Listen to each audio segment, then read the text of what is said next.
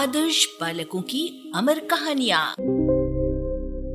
आज हम आपको सुनवा रहे हैं शिवाजी की कथा।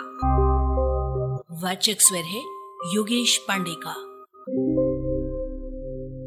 आगे चलकर जिसे हिंदू धर्म का संरक्षक छत्रपति होना था, शैशव काल में ही उसकी शिक्षा आरंभ हो गई थी। कठिनाइयाँ जीवन से संघर्ष करने की प्रेरणा देती हैं, और शिवाजी का बाल्यकाल बड़ी कठिनाइयों में बीता। अपने जीवन की शिक्षा के प्रारंभिक पाठ उसने उस समय की स्थिति और वातावरण से सीखी। शिवाजी का जन्म 1630 में शिवनेर के किले में हुआ था। उसके पिता शाहजी बीजापुर दरबार में नौकर थे। बीजापुर के नवाब की सेना के साथ एक बार जब शाहजी अहमदनगर की लड़ाई में उलझे हुए थे तो नवाब मालदार खान ने दिल्ली के बादशाह को खुश करने की गरज से बालक शिवाजी तथा उसकी माता जीजाबाई को सिंहगढ़ के किले में षड्यंत्र रचकर बंदी बनाने का प्रयत्न किया, लेकिन उसका यह दुष्प्रयास सफल न हो सका। शिवाजी के बचपन के तीन वर्ष अपने जन्मस्थान शिवनेर के किले में ही बीते। इसके बाद शत्रुओं के भय से माता जीजाबाई को अपने बालक के साथ एक किले से दूसरे किले में बराबर भागते रहकर आश्रय लेना पड़ा। इसके बावजूद उन कठिन परिस्थितियों में भी उस वीर माता ने अपने पुत्र की सैनिक शिक्षा में कोई त्रुटि नहीं आने दी। माता जीजाबाई के सम्मुख एक लक्ष्य था, एक उद्देश्य था। मेरा पुत्र जननायक बने राष्ट्र नायक बने। माता जीजाबाई शिवाजी को रामायण, महाभारत तथा पुराणों की वीर गाथाएँ सुनाया करती थी। उसकी शिक्षा दीक्षा के लिए उसने योग्य और हिंदू विचारधारा के शिक्षकों को नियुक्त किया था। हनुमंत, गोमाजी और त्रिमल शिवाजी के शिक्षक थे और उसके संरक्षक थे प्रचंड वीर दादा कोंडदेव। इस शिक्षा का परिणाम ये हुआ कि बहुत छोटी अवस्था में ही शिवाजी निर्भीक और अदम्य हो गए। जन्मजात शूर मावली बालकों की टोली बनाकर वो उनका नेतृत्व करते थे और युद्ध के खेल खेला करते थे। उन्होंने बचपन में ही विधर्मियों से हिंदू धर्म, देव मंदिर तथा गौओं की रक्षा करने का दृढ़ संकल्प लिया था। अपनी आशा के अनुरूप शिवाजी के जीवन को राष्ट्रीय धारा में ढलते देख माता जीजाबाई प्रमुदित हो उठती थी। शाहजी चाहते थे कि उनका पुत्र भी बीजापुर दरबार का कृपा पात्र बने। शिवाजी जब आठ वर्ष के थे, तभी एक दिन उनके पिता उन्हें अपने साथ शाही दरबार में ले गए।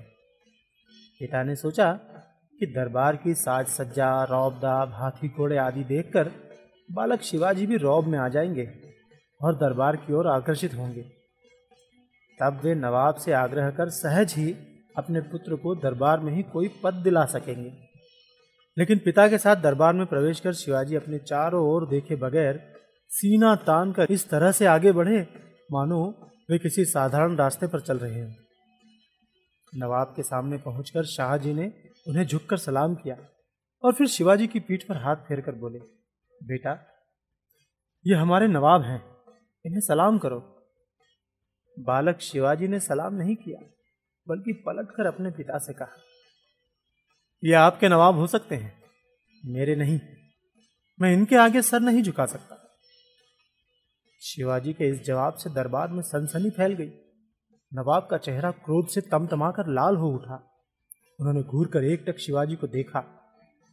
उनसे नज़रें मिलाते हुए शिवाजी ने अपनी पलकें तक न झपकाई। शामत अपने सर आई समझकर शाहजी ने नवाब से नम्रता पूर्वक प्रार्थना करते हुए कहा, हुजूर यह अभी नादान बालक है, कुछ समझता नहीं। मैं इसकी ओर से आपसे माफ़ी माँगता आप इसे माफ़ कर दें। नवाब ने घुर्रा कर सिर्फ़ की आवाज़ निकाली।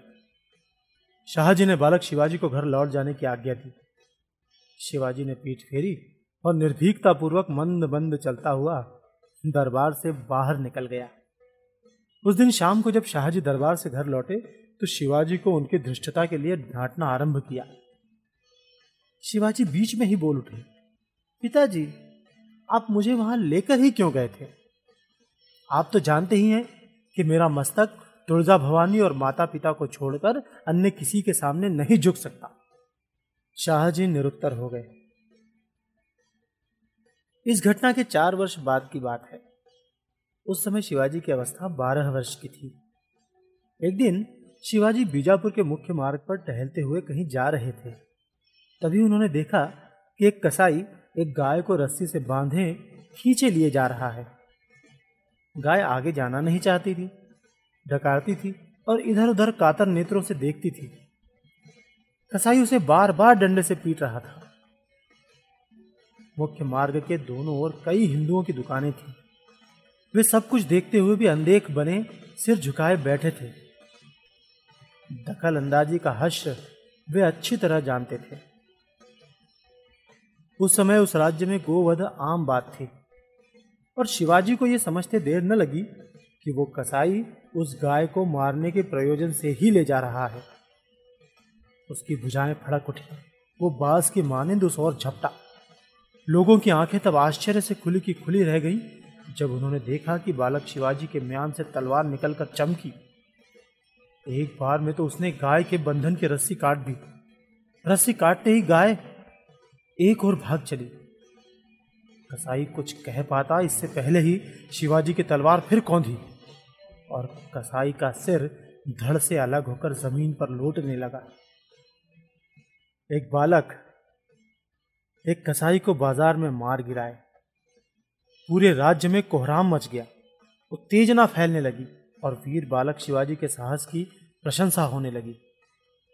शिवाजी को इन बातों की परवाह नहीं थी। आखिरकार यह खबर दरबार में भी पहुँची। नवाब क्रोध से लाल हो उठे। वो शिवाजी को सजाए मौत देने पर आमादा हो गए। पर किसी तरह गिड़गिड़ाकर मिन्नतें कर शाहजी ने मौत की सजा रद्द करवाई। नवाब ने कहा और तुम फ़ौरन उसे बीजापुर राज्य से बाहर निकाल दो। शाहजी ने नवाब की आज्ञा मानकर शिवाजी को वापस उसकी माता के पास शिवनेर के किले में भेज दिया। आखिर एक दिन ऐसा भी आया कि बीजापुर के नवाब ने स्वतंत्र हिंदू सम्राट के नाते शिवाजी को अपने राज्य में निमंत्रित किया और जब शिवाजी हाथी पर सवार होकर बीजापुर के मार्ग से होते हुए दरबार में पहुँचे तो खुद नवाब ने आगे बढ़कर उनकी अगवानी की और झुककर उन्हें सलाम किया। अरबा की प्रस्तुति।